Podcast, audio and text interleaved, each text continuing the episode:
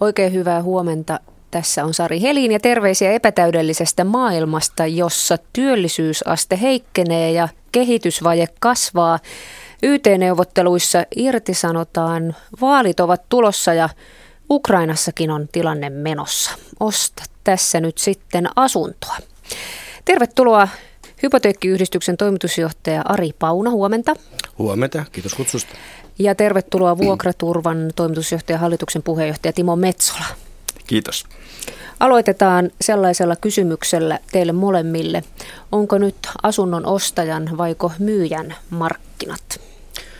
No ilman muuta ostajan markkinat, eli, eli olemme kääntyneet kaikissa asuntotyypeissä ja kaikilla paikkakunnilla ostajamarkkinoilla. Kyllähän se tämän hetken tilanne on, on sellainen, että ostajalla on niin valttikortit kädessä.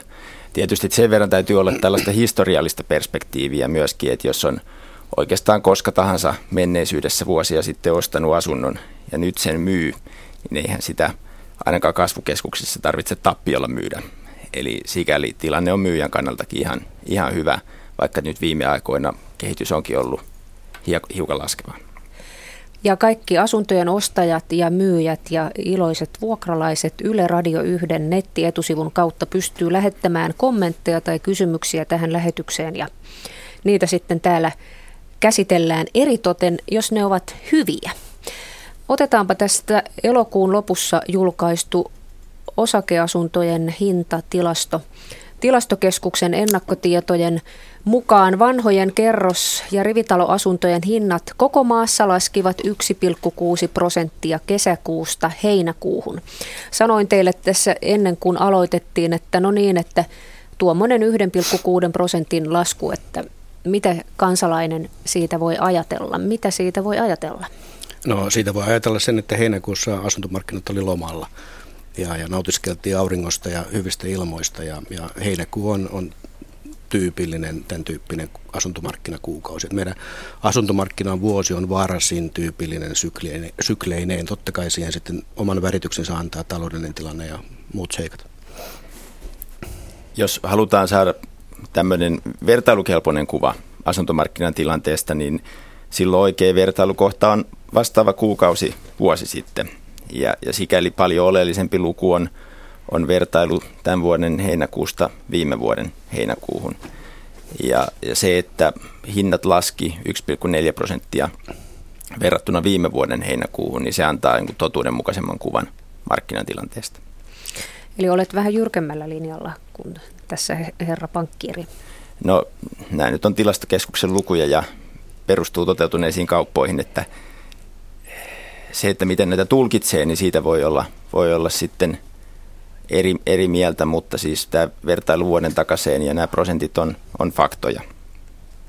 Voidaanko ajatella sitten näin, että tämä tarkoittaa vuodessa, vuodessa siis 10 prosentin laskua ja näin. Ennustaako tämä sitä?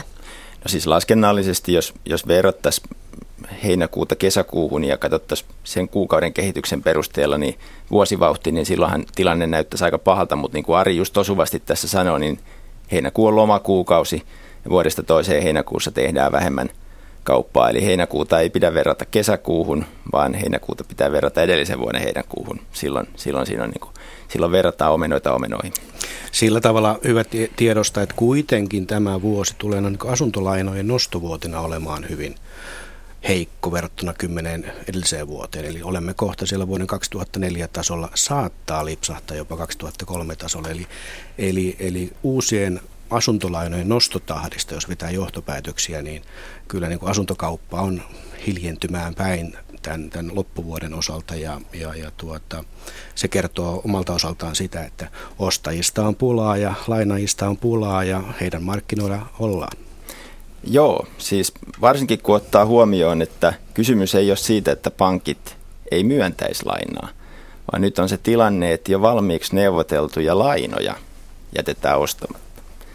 Ja siis jätetään nostamatta. Eli, eli laina on haettu, laina on saatu, sitten kierretään asuntoesittelyissä katsomassa asuntoa, mutta sitten välttämättä ei kuitenkaan päädytä kaupoille. Se, että tällainen ilmiö on nostanut päätä, niin se kertoo kyllä kyllä rauhoittumisesta ja, ja, ja tota, jos tässä nyt monena edellisenä vuonna mekin monen Matarin kanssa taidettiin vähän toppuutella, että tiettyä malttia tarvittaisiin asuntomarkkinoille, niin nyt varmaan voidaan todeta, että sitä malttia on tullut. Ja, ja, ja se on ainakin nyt mun mielestä ihan tervettä. Juuri näin, eli, eli kyllä se suomalaistenkin velkaantuminen, vaikka, asuntolainan velkaantuminen, vaikka se on pohjoismaisiin siskoihin ja veliin nähden hyvinkin maltillista, niin kyllä se kuitenkin kymmenen vuoden aikana on tuplaantunut. Ja, ja tuota, nyt, nyt sitten laskevan ostokyvyn ja sisäisen devalvaation tulevaisuudessa niin, niin asuntojen hin, hinnat ja niiden kehitys niin on hirmu tärkeä, erityisesti pääkaupunkiseudulla muissa kasvukeskuksissa. Että mä pikkasen pelkään sitä, että asuntojen hinnat, hinnat eivät jousta alaspäin riittävästi, varsinkaan uusasuntotuotannossa. Ja, ja se taas johtuu siitä, että me ei saada käyntiin sitä kipeästi kaivattua uusasuntotuotantoa vielä pari vuoteen. Mm, rakentamisen hinta on, on ongelma ja, ja pienin ongelma ei tietysti ole tästä kiristyvästä sääntelystä ja kiristyvistä määräyksistä aiheutuvat lisäkustannukset rakentamiseen. Et silloin kun uudet asunnot on todella kalliita – ja niitä ei yksinkertaisesti määräysten takia pystytä halvemmalla juurikaan tekemään, niin se tietysti tukee myöskin vanhoja asuntojen hintatasoa.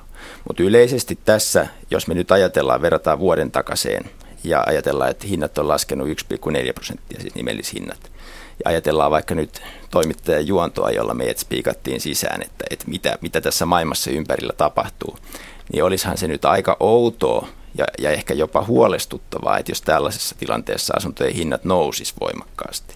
Että se, että asuntojen hinnat käyttäytyy nyt niin kuin ne käyttäytyy, niin sehän on tavallaan ihan loogista. Ja kuitenkaan tuolla ulkona ei ole niin kuin mitään dramaattista tapahtumassa, että, että enemmänkin markkina on viilentynyt ja, ja, ja niin kuin rauhoittunut.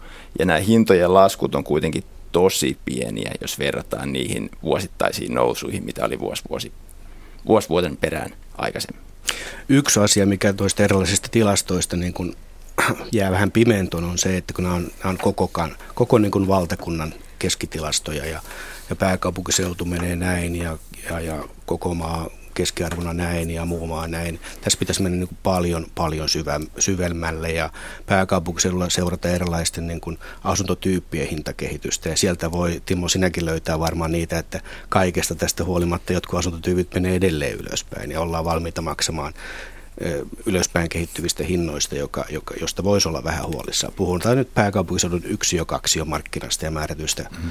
lähiöistä tai kaupungin osista. Hintataso on aika posketon vanhoissa asunnoissa. Joo, kyllä, kyllä yksiöiden neliöhinnat on todella kovia. Tietysti siinä on myöskin semmoinen tekijä, että ei välttämättä nyt maksetakaan niinkään neliöistä, vaan tavallaan sillä asunnolla on joku tietty yksikköhinta, että sulla on ovi, mikä vetää perässä kiinni ja jonkinnäköinen keitto ja maku ja pesupaikka. Eli, eli tarpeeksi pieniin yksiöihin kun mennään, niin se tilanne muistuttaa jo vähän hotellihuonetta, että, että hyvä sijainti saattaa olla ratkaisevampaa kuin että montako neliötä siinä hotellihuoneessa on.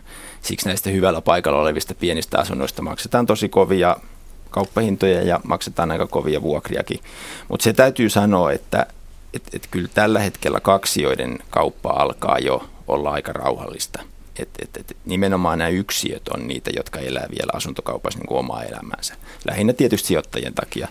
Mutta siinäkin näkyy, että kun vielä pari vuotta sitten tehtiin tarjouksia pyydetystä hinnasta ylöspäin niin kuin yksiökaupassa, niin kyllä nyt on silleen palattu taas niin kuin ehkä normaali aika, että jos tarjouksia tehdään, niin kyllä ne on sitten pyydetystä hinnasta alaspäin. Ihan harvoin poikkeuksia lukuottamatta. Sinä Timo Metsola hallinnoit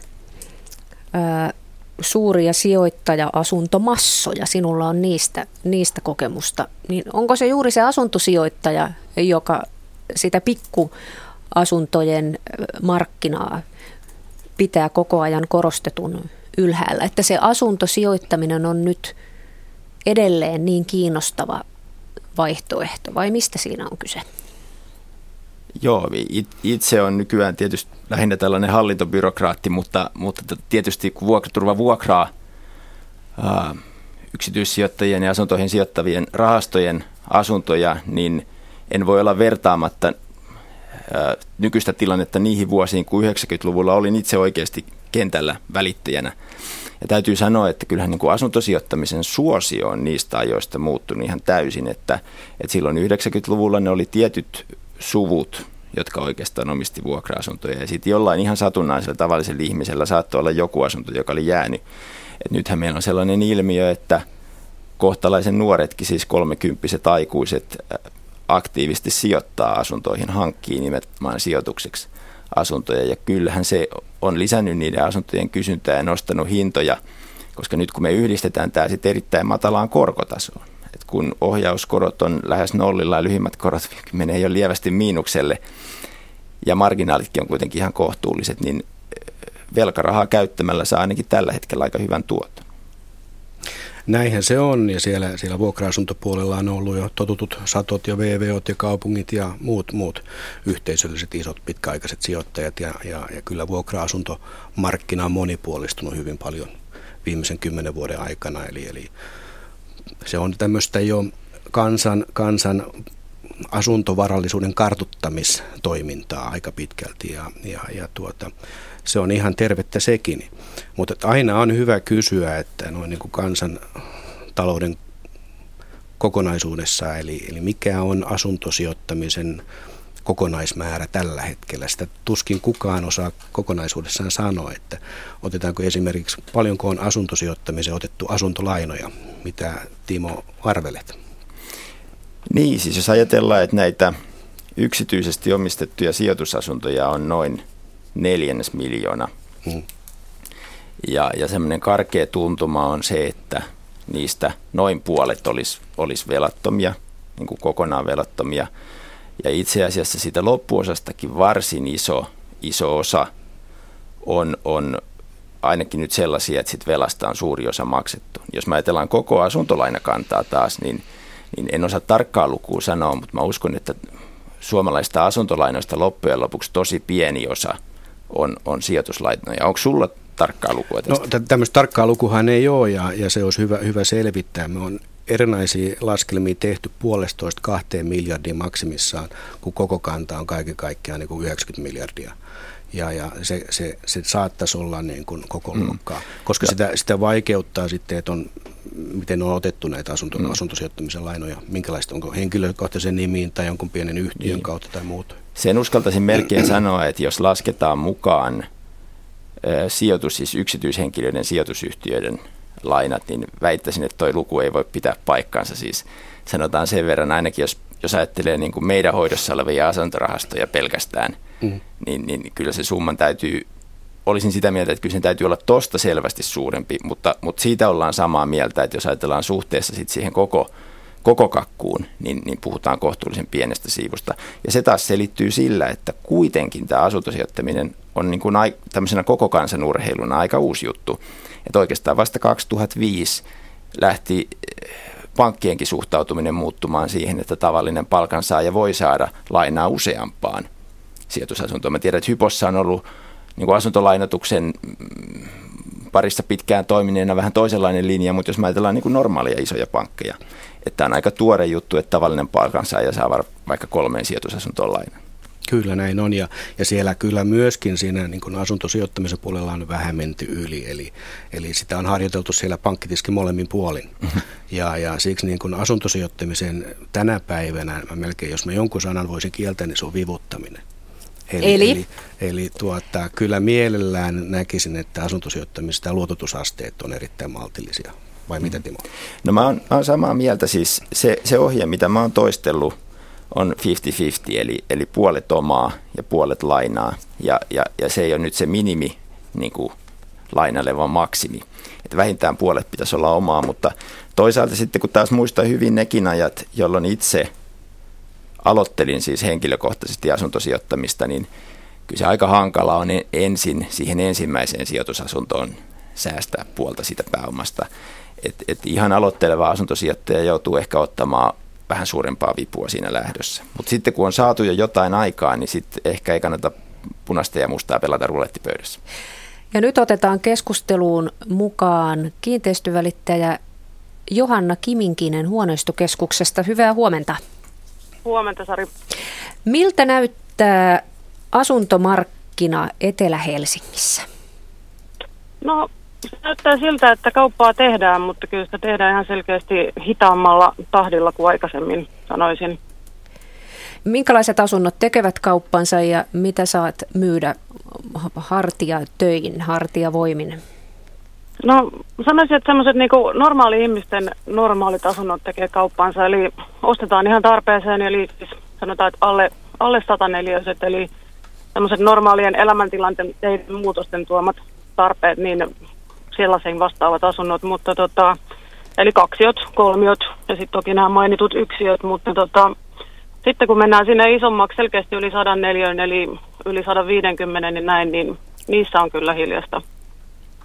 Miten sitten nämä pyynnit, tarjoukset ja, ja, ja toteutuneet kaupat, niin onko nyt, onko nyt semmoinen niin rohkean tarjouksen aika menossa asuntomarkkinoilla?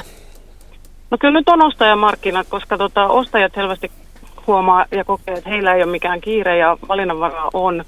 Et mä jotenkin itse näkisin, että tässä on tällainen niin kuin murroskohta, että myyjien toiveet ja ehkä odotukset, niin ei sitten korreloi siihen, mitä markkinat tällä hetkellä on valmiita maksamaan. Jotenkin se sen myyjien niin kuin sisäistäminen sen asian, että siitä omasta asunnosta ei sitten ehkä voikaan saada ihan niin paljon kuin oli toivonut, niin se ei ole, me ei olla ehkä ihan vielä siellä. Eli siinä on käppiä tällä hetkellä. Miten markkinatilanne näkyy sitten ammattimaisen välittäjän kukkarolla? Alkaako olla kohta semmoinen tunne, että pitää katsella muita ammatteja vai vieläkö kestää? No, siis sanotaan näin, että kun tätä tekee niin kuin sydämestä ja, ja rakkaudesta alaan ja ammattiin, niin kyllä sitä mielellään alalla olisi ja pysyisi, mutta onhan se selvää, että se heijastuu siihen. Tietysti sitten, kun ammatti, tai siis palkkaus perustuu provisioon muutenkin, niin sehän on vaihtelevaa joka tapauksessa, että tässä ei koskaan niin kuin pääsekään tuudittautumaan mihinkään niin kuin vakio, vakiopalkkaan, mutta kyllä se heijastuu, se on ihan selvää. Kiitos Johanna Kiminkinen, hauskaa päivänjatkoa. Me jatkamme täällä Ari Kiitos, Paunan ja Timo Metsolan kanssa studiosta. Myyjien toiveet ja, ja odotukset ja ostajien tarjoukset eivät ihan vielä kohtaa, oli viesti. Joo, se on varmaan aika kiistaton analyysi, että, että se, se, semmoinen haaste meillä markkinoilla tällä hetkellä on, että silloin kun myyjä ja ostaja pääsee yhteisymmärrykseen hinnasta – ja, ja pankkikin on vielä myötämielinen, niin silloinhan kauppa syntyy. Eli, eli, eli tota, tämmöistä eroa tässä on ja, ja se on vähän erikoinen asia, jos me ajatellaan niin kuin myyjiä, jotka asuntojen hintojen noustessa on tietysti kun hinnat on noussut 10 prosenttia ja, ja huippuvuosina 15 prosenttiakin vuodessa, niin hyvin hanakasti on korjattu hintapyyntöjä ylöspäin, totta kai. Mutta sitten jos ajatellaan, että puhutaan tämmöistä parin kolmen maksimissaan 5 prosentin laskusta, niin taas sen, sen tunnustaminen ja ihan pieni hinna, hienosäätö, joka niin kuin avaisi tavallaan kaupankäynnille väylää, niin se on sitten taas tosi tiukassa. Et, et ehkä tässäkin niin kuin, jos joillain nyt on sellainen tilanne, että pitäisi saada asunto nyt kaupaksi ja, ja tota, se ei oikein tahtonut kaupaksi mennä, niin jos siinä on asiantunteva välittäjä, joka oikeasti esittää arvion siitä hinnasta ja pystyy perustelemaan sen niin kuin esimerkiksi toteutuneilla hintatilastoilla, ja sitten tämä myyjä ei laske sitä hintaa, niin mun mielestä ei voi sanoa, että asunto ei mene kaupaksi, vaan todellinen ongelma on se, että myyjä ei suostu hyväksymään tätä hintaa. Et silloin puhutaan asiasta oikein nimillä. Kyllä näin on ja, ja monta kertaa pitää korostaa sitä, että pitää aina hankkia semmoinen välittäjä, mielellään, mielellään pankkiriippumaton välittäjä, joka tuota, on erikoistunut sun asuntotyyppiin ja siihen alueeseen. Ja, ja, ja hänellä on näyttöjä, pitkä, pitkä kokemus ja näyttöjä siitä, että kauppa on tehty niin hyvinä kuin huonoja aikoina. Ja häntä kyllä kannattaa kuunnella tänä päivänä. Että se, varsinkin isoissa kohteissa, jos se hinta-asetanta on liian korkea, niin, niin, niin tota, kauppa jämähtää siihen ja asiakkaat haistaa veren sitten, kun lähdetään, lähdetään tuota hätäpäissään jossain vaiheessa sitten antaa periksi tilanteesta. Että se, se asetanta, mitä kalliimpi kohde, mitä erikoisempi kohde, niin hinnan asetanta maltisella tavalla on erittäin tärkeä. Tässä mun mielestä täytyisi myöskin niin kuin kiinteistöala ja välitysleirin toimijoiden olla vastuullisia siinä, mitä julkisuuteen sanoo, koska siis tämmöisinä aikoina kaikenlainen disinformaatio on erityisen vahingollista, Et koska siis markkina tarvii oikeasti tietoa siitä, mitä asuntokaupalle kuuluu, siis faktoihin perustuvaa kauppamääriä, hintakehitystä ja, ja, ja tällaista niin kuin vilpitöntä ja rehellistä kuvausta markkinatilanteesta. Se auttaa myyjiä ja ostajia – löytämään sen yhteisen käsityksen siitä hintatasosta. Mutta sitten jo ihan muutamakin sellainen puheenvuoro, jotka on esimerkiksi ylioptimistisia asuntokaupan sujumisen kannalta. Niin kuin itsellä on ollut tiettyjä vaikeuksia ymmärtää vaikka huoneistokeskuksen muutamia markkinakatsauksia nyt tässä viime aikoina. Ne tuntuu vahvasti poikkeavan niin kuin alan muista arvioista asuntokaupan sujumisesta. Niin, niin tällainen sitten tavallaan tuo semmoisia ristiriitoja siihen markkinaan, joka voi ehkäistä sitten kauppojen sujumista. Et, et, tota, aina niin kuin haastavissa tilanteissa niin, niin itse uskon siihen, että jos mahdollisimman rehellisesti esitellään luvut, mahdollisimman ää, avoimesti kerrotaan tiedot, niin sitten jokainen voi niiden faktojen perusteella muodostaa mielipiteensä. Ja, ja varsinkaan sellaisten optimististen arvioiden esittäminen, jotka sitten saattaa vahingoittaa todellisuudessa sitä asuntokaupan sujumista, niin, niin sen pitäisi olla minusta aika varovainen, koska täytyy kuitenkin muistaa, että asuntojen hinnoissa ja asuntokaupan sujumisessa, niin sillä on valtava merkitys koko tälle meidän suomalaiselle taloustilanteelle. Eli, eli nyt ei puhuta pelkästään asuntomarkkinaiden asioista, vaan puhutaan ihan kuluttajakysynnästä ja, ja tästä yleisestä tunnelmasta. Ja nyt täytyy mun mielestä nähdä pikkusen sen oman firman oman edun eh, vähän nokkaa pidemmälle ja, ja, ja tajuta myöskin se laajempi merkitys, mitä omilla kommenteilla on. Tämä on mun mielipite. Eli Kyllä. tarkoitatko tällä sitä, että, että huoneistokeskuksen asuntomarkkinatiedotteet on kirjoitettu liian optimistiseen sävyyn markkinan todelliseen tilaan nähden?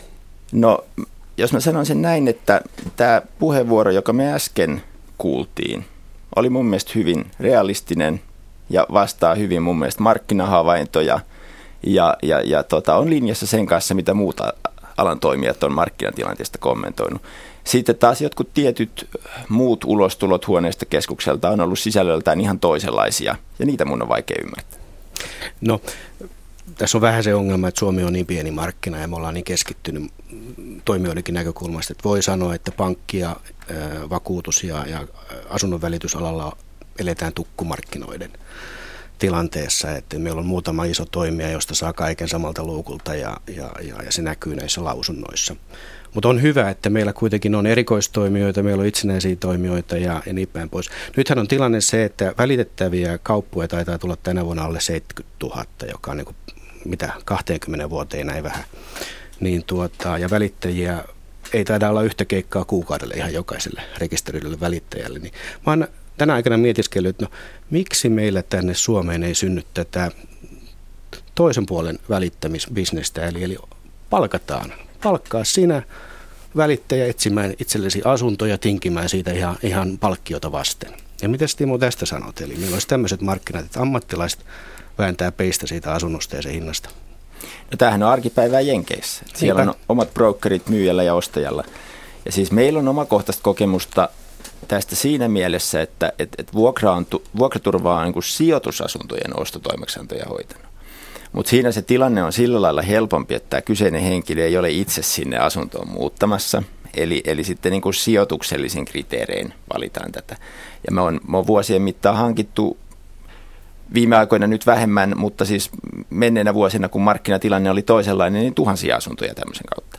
Mutta samaan aikaan tiedän, että ne välitysketjut, jotka on kokeillut sitten tällaista ostotoimeksantoa niin, että siinä on tarkoitus ostaa asunto itselle tulevaksi kodiksi, niin ää, siitä on vaikea tehdä kaupallisesti kiinnostavaa tuotetta, koska asiakas voi hyvinkin hakea sitä asuntoa puoli vuotta tai vuoden ja muuttaa monta kertaa mieltään matkalla.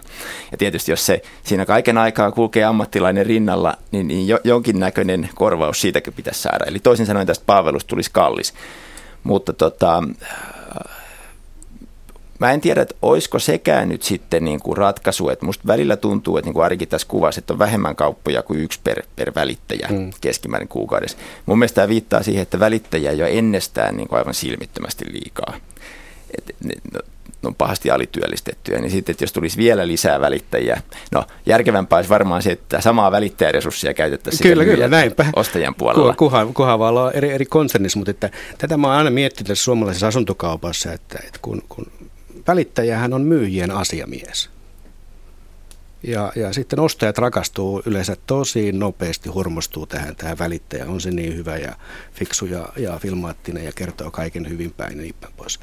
Että kyllä, kyllä me niin kuin pankki, pankkina, kun me tullaan tähän väliin, niin meidän pitää niin kuin arvioida myös se välittäjän toiminta. Ja meillähän on niin kuin, meidän kaikki asuntorahoitusasiantuntijat, niin on LKV-tutkinnon suorittaneita. Eli arvioi myöskin, että miten sitä kauppaa ollaan rakennettu, millaiset sopimusasiakirjat ollaan tekemässä, millaisia ehtoja.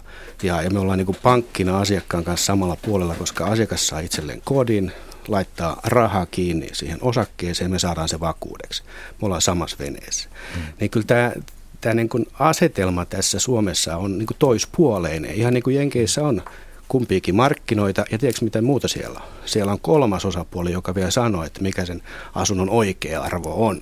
Joo, niin se olisikin hirveän hyvä osapuoli näillä markkinoilla. Eli, eli se antaa, antaa se objektiivisen arvon. Tässä on tämä objektiivinen arvo meidän, meidän premisseillä ja, ja sit sitä pitää noudattaa määrätys vaikka pankki, mm. pankkipäätöksissä laskelmissa. Joo, se, se täytyy sanoa, että, että se on totta, että myyntivälittäjähän on myyjän asiamies – mutta meillä on Suomessa sinänsä ihan hyvä välityslaki, että se, se vaatii ottamaan myöskin tämän niin sanotun kolmannen osapuolen, eli ostajan edun huomioon. Kaikissa maissa ei ole niin, ja, ja, ja, tota, ja tämän suomalaisen ää, systeemin etu on se, että välittäjä velvollinen myöskin huomioidaan vaan siitä, että ostaja ei, ei kohdella kohtuuttomasti. Se tulee jo, jo laista. Mutta ehkä vielä isompi kannustin semmoiseen hyvään ja vastuulliseen toimintaan on se, että hyvin useinhan se, kun se ostaja löytyy asunnolle, niin myöskin se ostajan asunto pitää myydä. Ja se on, se on hirveän tärkeä niin kuin, hankintakanava välittäjille saada lisää töitä. Eli sitten pyritään saamaan se ostajan asunto kaupaksi. Kyllä, kyllä, mutta tässä on Timo sitten se tilanne, että useimmiten se ostajan rahoittaja omistaa sen myyjän välittäjäfirma myöskin. ja, ja että tässä on niin näitä isoja kytkentöjä ja, ja näitä kytkentöjä pitäisi kyllä määrätietoisesti rikkoja pitää silmillä. Aamen, olen samaa mieltä. Ää, nyt otamme kuuntelijalta täältä kommenttia. Mitäs me otetaan? Aina puhutaan asuntokaupasta, kasvukeskuksista. Mitkä niihin kuuluvat tänään? Ja mitkä arvion mukaan 10-15 vuoden päästä, hyvät herrat? 10-15 vuoden päästä ja tänään on ihan sama asia, eli, eli viisi isoa sotekaupunkia, pääkaupunkiseutu, Lahti, Turku, Jyväskylä, Kuopio, Oulu, Vaasa ja Seinäjoki pitää ottaa laskelmiin mukaan. Ja, ja, ja näihin, näihin tuota, kasvukeskuksiin, joita on alle 10, niin tulee rakentaa useita satoja tuhansia uusia asuntoja seuraavan 15 vuoden aikana. Eli Suomihan on heräämässä vasta siihen todellisuuteen, että pitää kolmanteen kertaan jälleen rakentaa maa sotien jälkeen. Sotien jälkeen jälleen rakennettiin 60-luvulla muutto, muuttoliikkeen takia ja nyt kaupungistumisen takia. Hmm. Siis nyt kun kysytään, että mitkä on kasvukeskuksia, niin taas kerran mä niin kuin sanoisin, että mun mielestä tämä ei ole mielipideasia, vaan, vaan, vaan fakta-asia siis. Kasvukeskushan selviää siitä, kun katsotaan, että minkä kaupunkien väkiluku kasvaa.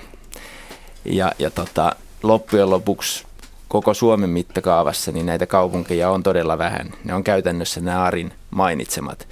Mutta taas toisin, toisin vaan sitä esiin, että mun mielestä tämäkään ei ole mielipidekysymys, vaan jos kysytään, että mitkä on kasvukeskuksia, niin sitten katsotaan, että mitkä kaupungit kasvaa.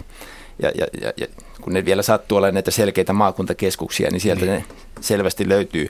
Tietysti sitten tässä tulee vaikeutena se, että, että kun, kun on käynnissä jälleen se, että muuttotappioalueilla rakennusten ja, ja, ja, ja tota, omakotitalojen arvo laskee, ei tahdo oikein löytyä rahoja niiden peruskorjauksiin. Nyt valtiolla on, on takaussuunnitelmat siihen, siihen ratkaisuun niin kuin osa, osa helpotuksena – mutta tota, usein niin kuin sanotaan, että tämä olisi uusi ilmiö. Mutta totuushan on se, että vaikka kuinka monta kertaa Suomen historiassa se on vain laskutavasta kiinni, niin on lyöty ne laudat sinne ikkunoihin semmoisella paikkakunnilla, josta väki muuttaa pois. Sitä on tehty 70-luvulla Ruotsiin muuton takia ja niin kuin Ari on tästä paljon puhunut, että tässä ei sinänsä ole mitään uutta. Ää, nythän kuitenkin elämässä voi tulla sellaisia käänteitä, että niitä lautoja aletaan lyödä, lyömään ikkunoihin, vaikka ei hetki sitten niin ajateltu tehtävän laisinkaan. Ajatellaanpa, mitä tapahtuu Oulussa. Kyllä, juuri näin. Meillä tuossa, kun puhuttiin yksiöistä, yksiöistä Helsingissä, niin ottaa toisen ääri esimerkiksi sitten, että erittäin hyvä kuntoiset hienot omakotitalot Oulussa. Eli kyllä omakotitalon markkina Oulussa on pysähtynyt ja siellä mietitään, että miten tähän sopeudutaan. Eli, eli ei yksinkertaisesti ole ostajia niille, niille tuota kohteille, ainakaan niillä pyyntihinnoilla, mitä niistä toivotaan saavan. Ja, ja, ja siinä mielessä siellä on niin kuin ihan pattitilanne. Mm. Ja, ja tota, toisaalta sitten, niin kyllä se vaan on niin, että me on aina mietitty tässä, että mikä meitä niin kuin erottaa Ruotsista. 10 miljoonaa ne Ruotsin kanssa elää Tukholmasta etelään ja, ja siinäkin rannikoilla. Ja sitkeä Suomen 5,5 miljoonan kansa meinaa asuttaa itsensä Ullalinnanmäeltä Nuorkamiin saakka. Eihän se ole mahdollista. Ja, mutta et meillä oli tämmöinen harha tässä niin kuin euroajan alussa ja, ja, ja kun rahaa sai vähän jokaiseen hankkeeseen, niin yksityisellä puolella kuin, kuin julkisoikeudellisella puolella, niin se näkyy myös asuntorakentamisessa läpi Suomen niemen. Me mm. tultiin rakentaneeksi hyvin paljon uusiakin asuntoja ja, ja, ja erilaisia tuota, julkis, julkisyhteisöllisiä kohteita ympäri Suomea ja niissä nyt on velkaa ja niissä on nyt pattitilanne, ei ole käyttäjiä, ei ole maksajia, ei ole ylläpitäjiä. Mm. Joo, siis nyt jos me Suomen mittakaavassa ajatellaan, niin meillähän on sitten ihan lopulta vain yksi keskus, siis vain yksi niin kuin metropolityyppinen keskus, ja se on, se on pääkaupunkiseutu. Kyllä. Ja kun puhutaan, että kasvukeskukseen, kasvukeskuksiin pitää la, rakentaa suuria määriä, niin kuin Ari nosti tässä esiin, niin pelkkä rakentaminen ei riitä. Siis ensinnäkin pitäisi rakentaa siis sopivassa suhteessa näiden kesken, niin kuin tästä tuotiin hyvin Oulu esiin, että omakotitalokauppa seisoo. No siellä on omakotitaloille taas hyvin kysyntää vuokramarkkinoilla, mutta, mutta se, sekin voi olla väliaikainen tilanne. Mutta tota, myöskin pääkaupunkiseudun sisällä esimerkiksi Osmo Soininvaara kirjoitti tuoreessa Suomen Kuvalehdessä erittäin mun mielestä analyyttisen ja osuvan artikkelin siitä, että kuinka tärkeää se on pääkaupunkiseudun sisälläkin kohdistaa se rakentaminen juuri oikeisiin paikkoihin, mm. eikä roiskia minne sattuu. Jos me verrataan Ruotsiin, niin Ruotsissa on kuitenkin siis kolme aitoa keskusta. Siellä on siis Tukholma, tietysti pääkaupunkiasemansa puolesta. Siellä on Göteborg, Atlantin valtameren rannalla suuri, suuri satamakaupunki. Ja sitten on Malmö siellä Keski-Euroopan tuntumassa. Ja niillä on kaikilla omat vahvuutensa. Mutta täällä Suomessa, jos me ajatellaan, että, että on sitten useita keskuksia, joihin rakennetaan paljon, niin jokaisen näiden keskuksen pitäisi myöskin löytää se oma vahvuutensa, siis sen kasvun pohjaksi tulevaisuudessa. Kyllä. Oulussa oli teknovahva, mutta sitten myöskin nähdään se, että kun rakennetaan vahvasti yhden toimialan päälle, niin siinä on myös riskit. Ja t- tässä ollaankin siinä niin kuin jutun äärellä, eli, eli me ollaan Suomessa tarkoituksella sotien jälkeen rakennettu hajautunut yhdyskuntarakenne.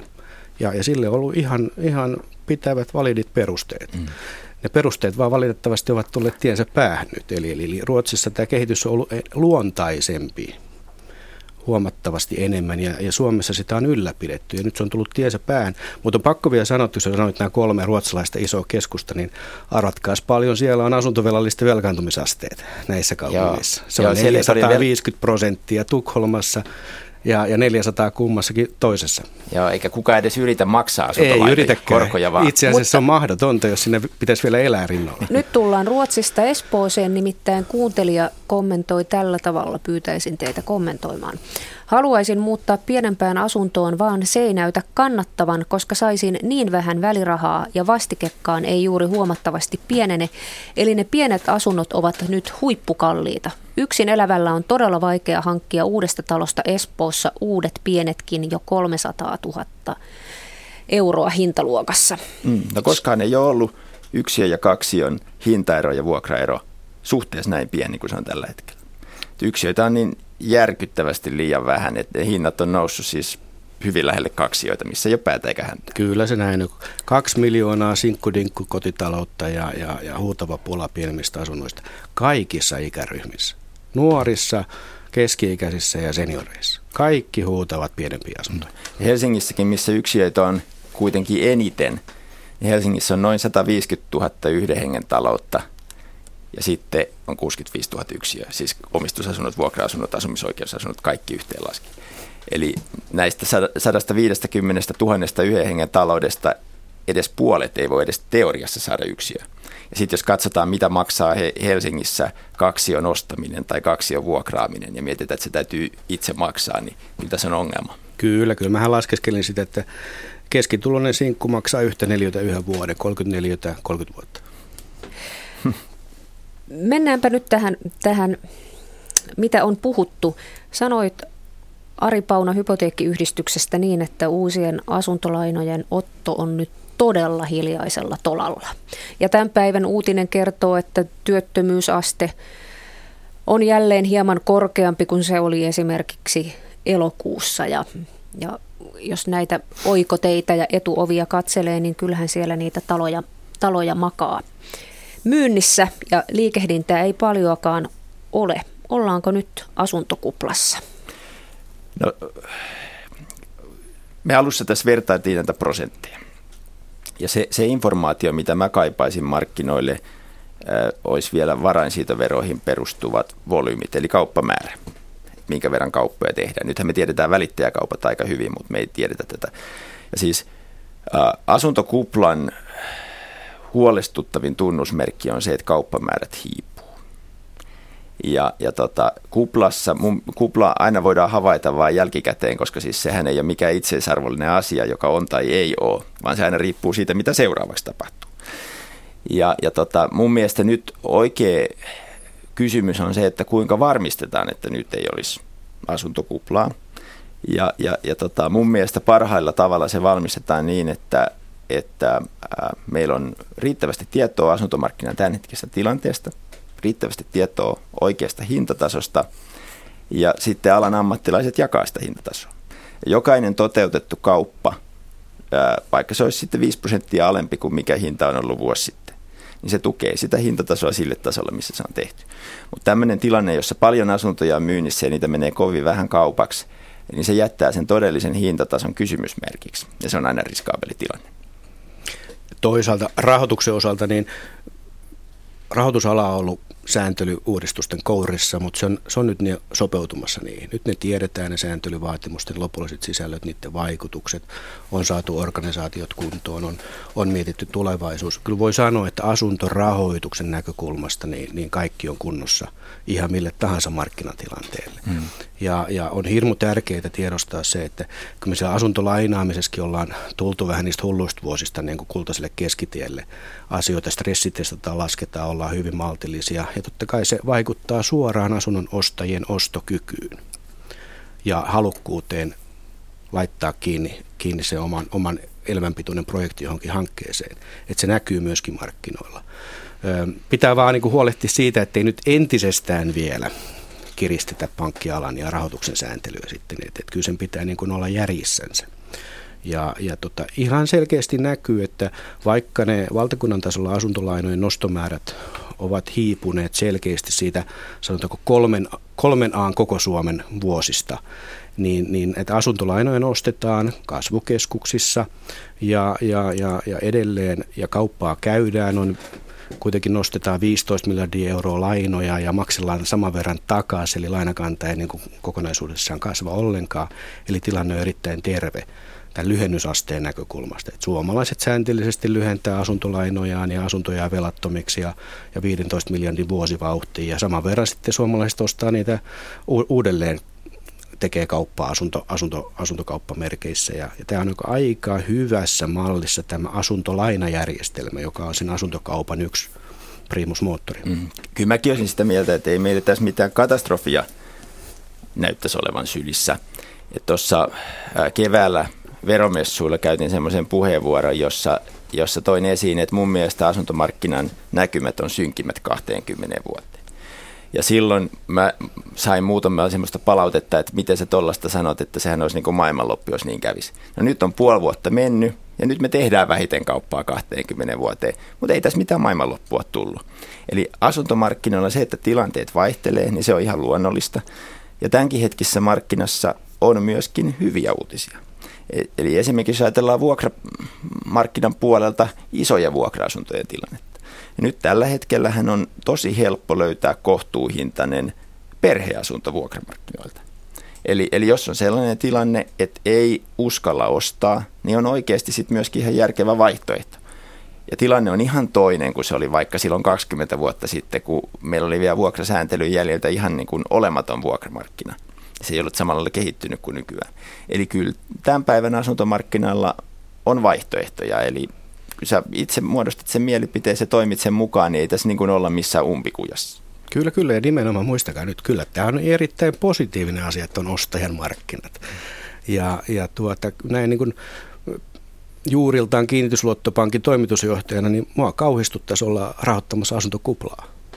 Vakuuksien arvon kehitys ja maltillinen sellainen pitkäjänteisesti, turvallisesti, ennustettavasti on hirmu tärkeä asia monen seikan näkökulmasta. Se, että asuntomarkkinat näyttää reagoivan loogisesti ja kuitenkin ihan rauhallisesti vaikeeseen taloustilanteeseen ympärillä, niin sehän on myöskin hyvä merkki. Sehän siis kertoo siitä, että ulkopuolisella taloudella ja asuntojen hinnoilla on yhteys. Kyllä, kyllä. Jos niillä ei olisi yhteyttä, että hinnat vaan nousisi läpi pilviä, vaikka tilanne on näin vaikea, niin se olisi niin kuin varoitusmerkki kuplasta. Juuri näin, ja, ja kyllä niin kuin yleisesti niin kuin odotetaan nyt vähän sitä, että Oy Suomi APn keula kääntyy johonkin sopivaan positiiviseen hyvään suuntaan. Että semmoinen niin odotuksen markkinat on olemassa ja, ja sitä sieltä suurta lupausta paremmasta tulevasta nyt odotetaan monella tapaa. Mutta mehän, mehän emme ole enää yksittäinen Suomi AB, eli emme ole irrallamme kansainvälisestä tilanteesta. Mitä se vaikuttaa meihin? No se vaikuttaa se, että me ollaan avoin erilaisille muutoksille ja ne näkyy täällä. Ne menee läpi kansantalouden ihan, ihan niin valtion, kuntien, yritysten ja kotitalouksien läpi. Kaiken näköiset myrskyt ja myllerrykset ja, ja niihin pitää niin oppia varautumaan. Ja nyt pitää oppia varautumaan niin kuin jokainen yksilöllisesti. Että kyllähän me pitää sanoa, että me ollaan tämmöisen sisäisen devalvaation tiellä. Ja, ja tästä mä oon huolissaan suhteessa sitten tähän, että kun me kolmannen kerran jälleen rakennetaan tätä maata, ja, ja uusi asuntotuotanto pitäisi saada aikaiseksi, että, että se niin kuin ostovoiman kehitys tästä eteenpäin 3, 4, 5, 6 vuotta on ristiriidassa sen suhteen, millaiset ovat asumiskulujen kehitysnäkymät. Ja tämä, tämä ero mietityttää tosi paljon. Et miksi ihmeessä, kun kansakunta vaurastuu, viisastuu, teknologiat kehittyy, niin asumisen suhteellinen osuus nettotuloista niin kasvaa. Silloin me ollaan kyllä epäonnistuttu asuntopoliittisesti. Tähän liittyy siis sellainen teoria, että toisin kuin Suomessa ei ole kovin pitkään saatu isoja perintöjä. Et vielä, vielä muutama vuosikymmen sitten niin se räsymatto ja vanha keinotuoli saattaa olla mummon perintö. Mutta nykyään yhä useampi perintö on kohtalaisen kookas. Ja sitten niitä usein saadaan, kun ihmiset elää vanhemmiksi, niin saadaan siinä iässä, kun ollaan muutenkin jo vauraampia – jo, joka sitten johtaa siihen, että se raha ei välttämättä mene kulutukseen.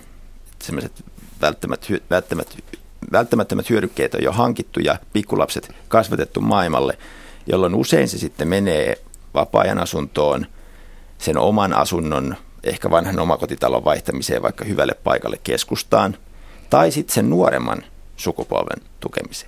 Mä luulen, että tämä on yksi tekijä kanssa, joka vaikuttaa asuntomarkkinoilla, eli, eli nyt meillä on tätä tämmöistä kumuloituvaa varallisuutta, eli sairaanhoitajan palkka ei itsestään selvästi enää niin kuin määrää sitä, että minkälaiseen asuntoon hänellä on varaa. Et saattaa olla, että siellä on bufferia siellä, siellä niin kuin aiempien sukupolven kautta tulevassa niin kuin perityssä varallisuudessa, jota käytetään asuntomarkkinoilla se, että jos se sitten menee niihin samoihin asuntoihin ja niiden hinnat vaan nousee ja, ja tavallaan niin kuin se perintö hupenee sinne, niin voi kysyä, että onko tässä nyt kansantaloudellisesti järkeä, mutta mä epäilen, että tämä on yksi muuttuja, joka vaikuttaa. Ilman muuta, mutta pitää myös muistaa, että, että meillä on 2,9 miljoonaa asuntoa Suomessa ja suomalaisilla asuntovarallisuus on asunnoissa. Nyt pitää kysyä, että, että kuinka se varallisuus kehittyy eri paikkakunnilla asuntotyypeissä ja kun me tiedetään kuitenkin, että että se asunto, asuntovarallisuus tällä hetkellä sijoittautuu valtaosaltaan alueelle, missä tuota ei ole kasvunäkymiä, niin voi mm. olettaa, että se, se niin kuin perintöarvo, se on supistumaan päin ja, mm. ja voi kääntyä jopa tämmöiseksi niin kuin käyttöarvo plus huole, huolen, huolenpitokustannuksiksi. Joo, ja vaikka mä oon itse vahvasti asuntomies, niin, niin silti on tässä yhteydessä pakko myöntää, että mä itse pitäisin hyvänä pienten pörssiosinkojen verovapautta koska kyllä se olisi ihan hyväksi, että suomalaisilla laajemmin olisi sitä varallisuutta kiinni muuallakin kuin siinä asunnossa. Se on juuri näin, eli kato pohjoismaista Pohjoismaisia kaikkia, Suomea, Ruotsia, Tanskaa, Norjaa yhdistää tämä, että meillä on valtava asuntovarallisuus, mutta meillä on myös valtavasti asuntovelkaa ja aika vähän käteistä sillä tilillä tai mitään muita sijoitusmuotoja.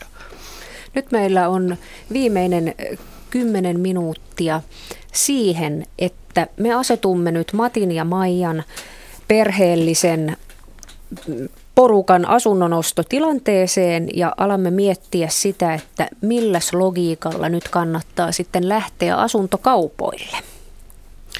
No pankinjohtaja lähtee aina se, että mihin sulla on varaa. Ja, ja silloin kyllä pitää ottaa kaksi stressitestiä, eli se, se finanssivalvonnan virallinen stressitesti, 6 prosentin korkotaso, 25 vuoden laina-aika ja sitten katsoa, että miten, miten tulot riittää. Ja nimenomaan tässä nyt, nyt on, on ajankohtainen tämä 6 prosentin korkotaso. Et nyt vaikka nyt eletään siellä all time low tilanteessa, niin tähän ei pidä humaltua. Eli, eli, eli on mietittävä maksukykyä 10-15 vuoden päähän. Ja asuntolainaamisessa aina ne viisi ensimmäistä vuotta vaaravuosi. Että näinä aikoina, kun nyt on hyvin alhainen korkotaso, niin suosittelen, että ei osteta asuntoa niin, että sitten otetaan lyhennysvapaita siihen alkuun. Vaan tänä päivänä stress, stressitesti noudatetaan, jos se näyttää punaista, niin sitten hankitaan halvempaa asuntoa, mietitään mistä se halvemman asunnon saa, vai onko se pienempi, ja, ja sitten sillä tavalla lähdetään niin kuin asuntokaupoille, hankitaan se päätös myös pankista, ja aloitetaan heti sen lyhennykset, koska hyödynnetään silloin tätä niin kuin alhaista korkotasoa. Ää, Ari Pauna Hypoteekkiyhdistyksestä, avaatko vielä enemmän tätä 6 prosentin stressitestiä? Mitä tarkoitat sillä? Mitä, eli, mitä silloin pitää laskea sen laskimen kanssa kotona? Kyllä, eli, eli otetaan nettotulot ja, ja näillä laskentaoletuksella, niin kun lasketaan, että sä otat asuntolainaa X määrää, sitten sulla on 6 prosentin korkotaso ja 25 vuotta lyhennystä, lyhennysaikaa, niin eh, lainanhoitomenoihin eli korkoa ja lyhennyksiä ei saa mennä yli 45 prosenttia nettotuloista. Ja jos laskin näyttää, että menee 50 prosenttia, niin sitten se on liian paljon lainaa. Kun tätä kuuntelee, niin täytyy sanoa, että aika monen pääkaupunkiseudulla asuvan ihmisen kukkaro ei kestä tällä hetkellä tätä sinun stressitestiäsi? No itse asiassa kyllä kestää. Kyllä nyt kun näkee lainan, lainanottajista, niin, niin, niin tota, se on niin kuin harvemmalla kuin, kuin, kuin tota, luultaakaan siis se tilanne, että menee punaiselle. Ja kyllä suomalaiset lainanhakijat tänä päivänä ja asunnonostajat niin noudattaa näitä stressitestejä ja pankitkin niitä noudattaa. Ja, ja se näkyy osaltaan tässä sitten asuntokaupassakin, että se ohjautuu nyt juuri sitten niihin omaan ostokyvyn mukaisiin kohteisiin. Ja, ja sillä tavalla niin kuin rahan säännöt, liian leperät säännöt eivät niin kuin ylikaupota tätä asuntokauppaa tällä hetkellä. Mun konkreettinen neuvo oli se, että kun nyt kerran valinnanvaraa on paljon ja kauppa käy sillä lailla rauhallisesti, että ei ole kiire ryntäillä minnekään, niin kyllä no ostajan kannattaa aika paljon vertailla vaihtoehtoja. Ja itse asiassa sama pätee vuokramarkkinoillekin. Ja kannattaa katsoa, jos on nyt asuntoa ostamassa, on ajatellut jotain tiettyä asuntoa, niin ennen kuin tekee siitä tarjouksen, niin vertailla, että mitä sillä samalla rahalla saisi sitten muilta alueilta. Ehkä semmoiseltakin alueilta, jotka ei ole niin tuttuja. Ja tämä antaa sitten perspektiiviä siihen markkinatilanteeseen. Ja toinen sellainen varautumiskeino on nyt tällä hetkellä yleisesti käytössä, eli vältetään kahden asunnon loukkua tekemällä ehdollisia tarjouksia. Eli ostaja ilmaisee halunsa ostaa tämän tietyn asunnon tiettyyn hintaan, mutta siellä on sitten ehtona, että hänen täytyy saada se oma nykyinen asuntonsa kaupaksi. Ja tämä on mun mielestä ihan viisasta toimintaa, mutta tässä on nyt sitten väärä paikka olla, olla ahne. Eli erityisesti tämmöisessä tilanteessa, jossa se seuraava asunto on jo löytynyt, jos on itse tyytyväinen siihen hintaan, niin sen sijaan, että pyytäisi jotain utopistista hintapyyntöä sitä nykyisestä asunnosta, niin kyllä se kannattaisi hinnoitella sillä lailla, että se menisi joustavasti kaupaksi. Ja tähän on syynä jo ihan se, että markkina on tällä hetkellä sen tyyppinen, että ostajat on kiinnostunut lähinnä uusista kohteista, jotka tulee myyntiin. Jos se uusi kohde on hinnoiteltu oikein, niin se voi mennä kaupaksi varsin nopeastikin. Mutta sitten jos se on ollut kuukauden kaksi jo myynnissä, se on kulunut siellä markkinoinnissa, ja vaikka hintaa siinä vaiheessa laskettaisiin sille samalle tasolle, millä se olisi mennyt alun perin, mm. tai vaikka alemmaksikin, niin se ei enää samalla lailla teho. Eli siksi olisi hirveän tärkeää nyt, että kun laitetaan kohteita myyntiin, niin tunnettaisiin hintataso ja hinnoiteltaisiin ne valmiiksi oikein. Ja, ja sitten myyjien ja välittäjien on nyt ymmärrettävä tämä stressitesti, mistä mä sanoin. Eli, eli kyllä nyt tätä niin kuin lainaamiselle on tullut terveet puitteet, niitä noudatetaan jokaisessa pankissa. Ei ole jotain konttoria, mistä saa näiden, näiden sääntöjen vastaisesti. Ja, ja kyllä, kyllä ne lä- käydään läpi ja katsotaan pitkälle tulevaisuuteen. Et jos sä näistä stressitestimittareista niin kuin selviät, niin sitten voi sanoa, että rahoituksen velkaantumisen puolelta sun hanke on erittäin hyvällä uralla. Tapahtuu niin kuin tulevissa maailmassa mitä tahansa. Paljonko prosentteina pitää kantaa omaa rahaa ja pääomaa ja vakuutta sisään, että saa stressitestisi jälkeen lainaa? No kyllähän se tilanne nyt on, että meillä tulee tämä lainakattosääntely voimaan parin vuoden päästä ja siellä on nämä 5 ja 10 prosentin rajat. Me on tänäkin päivänä jo noudatettu niitä ja vähän enemmänkin. 15-20 prosenttia omaa rahaa tai vakuuksia on ihan terve asia myös kasvukeskuksissa.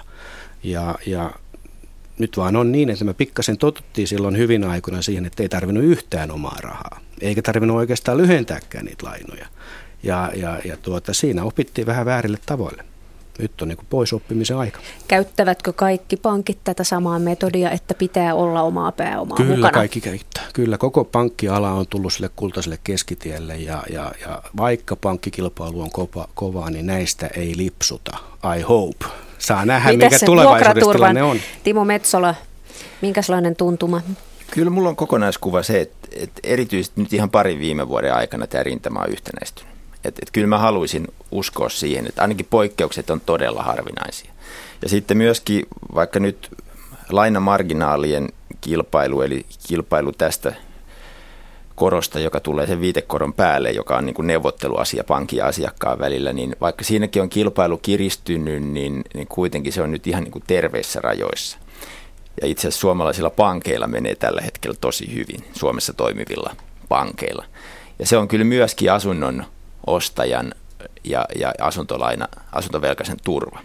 Koska jokainen muistaa, ainakin nyt yli nelikymppiset sen, että minkälaista oli 90-luvulla, kun pankilla meni huonosti. Ja silloin ei ollut asiakkaillakaan kivaa. Että tota, paitsi että tämä korkotaso on ihan erilainen kuin silloin, niin myöskin pankkien tilanne on ihan erilainen kuin silloin. Ja sitä kautta asuntomarkkina, vaikka nyt eletään rauhallisempaa aikaa, niin tässä ollaan kuitenkin ihan eri lailla niin kuin perusteet kunnossa juuri kuin näin, silloin aikana. Juuri näin. Ja sitten pitää muistaa myöskin, että kun asuntomarkkina kaupungistuu, niin myös pankkimarkkina kaupungistuu ja kilpailu edelleen kaupungeissa lisääntyy. Tulee erilaisia toimijoita ja malleja ja kyllä niin kuin sekin tukee sitä mun, mun väittämä, että kyllä me ollaan kovasti nyt ostajamarkkinoilla ja, ja sitä tilannetta kannattaa hyödyntää, mutta jäitä hatussa, jäitä hatussa. Luksus on out ja järkevyys on in, se kuulostaa siltä ja sitten Otetaan tähän loppuun kuuntelijan kommentti. Haluan palata tähän puolen Suomen asuttamiseen. Pohjoisessa on asuntoja ja edullisesti. Tehkää ihmiset etätyötä ja muuttakaa pohjoiseen. Täällä on ihan omat asuntomarkkinansa. Toisekseen vasta eläkkeelle jääneet ja muut saavat täältä mahtavat harrastusmahdollisuudet ja marja- ja sienimaat mukaan lukien metsästys- ja kalastusmahdollisuudet. Että mm tässä meidän Helsinki-keskeiseen asuntoajatteluumme. Nyt saa sekunnissa vielä sanoa jotakin. No puoliksi kemijärveläisenä niin sanon, että vähän liian kaunis kuva tuli tästä kommentista, että kyllä se siellä tilanne on vähän hankalampi. Mutta ehkä tulevaisuuden kesämökki voi olla pienellä paikkakunnalla kerrostaloasunnossakin. Ehkä se on urbaani kesämökki asumisen tulevaisuus, vapaa-ajan asumisen tulevaisuus. Who knows? Kiitoksia keskustelusta Ari Pauna ja Timo Metsola. Kiitos.